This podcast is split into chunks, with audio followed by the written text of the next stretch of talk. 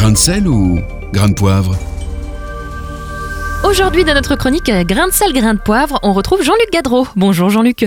Bonjour Lisa, bonjour Thomas. Alors Jean-Luc, comment allez-vous ce matin? Eh bien, euh, pour tout vous dire, ce lundi est un peu particulier pour moi. Il sera en bonne partie vécu derrière un micro d'ailleurs et devant un écran. Alors bon, je sais, c'est le cas de beaucoup de monde avec nos fameux rendez-vous Zoom, euh, WhatsApp, Google Meet et compagnie, toutes ces salles de réunion virtuelles. Mm. Euh, c'est le quotidien du télétravail en somme ou confiné en mal de relations sociales. Il y en a aussi beaucoup. Mm. je disais récemment d'ailleurs que la version 2020 d'un tube de Cindy Lauper, vous savez, Time After Time, mhm. eh bien, ça pourrait s'intituler aujourd'hui Zoom After Zoom. Merci pour ce brin d'humour, Jean-Luc. Et du coup, c'est de vision-conférence que vous voulez nous parler aujourd'hui?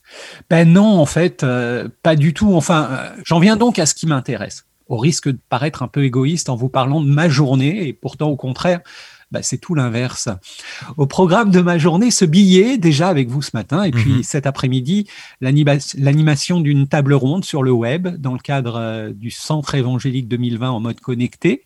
Et puis ce soir, à nouveau, dans le costume de l'animateur, toujours sur Internet évidemment, pour présenter cette fois la grande soirée célébration de l'association protestante de solidarité, le CEL, qui fête ses 40 ans. Hmm. Alors sympa tout ça, Jean-Luc, mais on attend peut-être autre chose dans cette rubrique matinale que de connaître le planning de nos invités.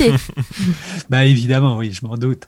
Alors, donc, bah, c'est un prétexte en fait, parce qu'avec ces deux rendez-vous, il y a un fil conducteur qui m'inspire considérablement et que j'ai envie de partager avec vous sur Phare FM ce matin.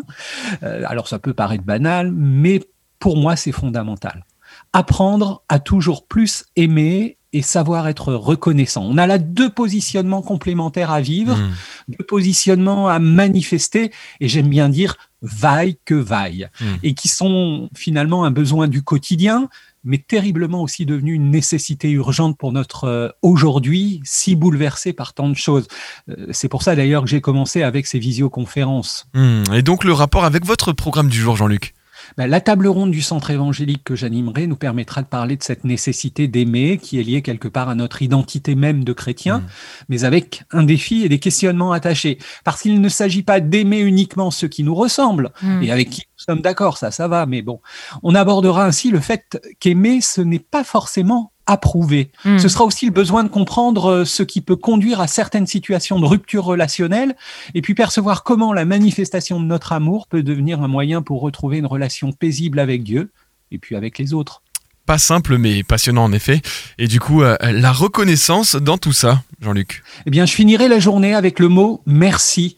Ce mot si beau, si, si extraordinaire de la vie, qui sera au cœur de cette magnifique célébration musicale à l'occasion du lancement des festivités pour les 40 ans du sel. Hmm. Merci à Dieu tout d'abord et avant tout pour euh, la grâce qu'il nous fait au travers d'un appel lancé à des hommes et des femmes de se lever pour aimer, encore une fois.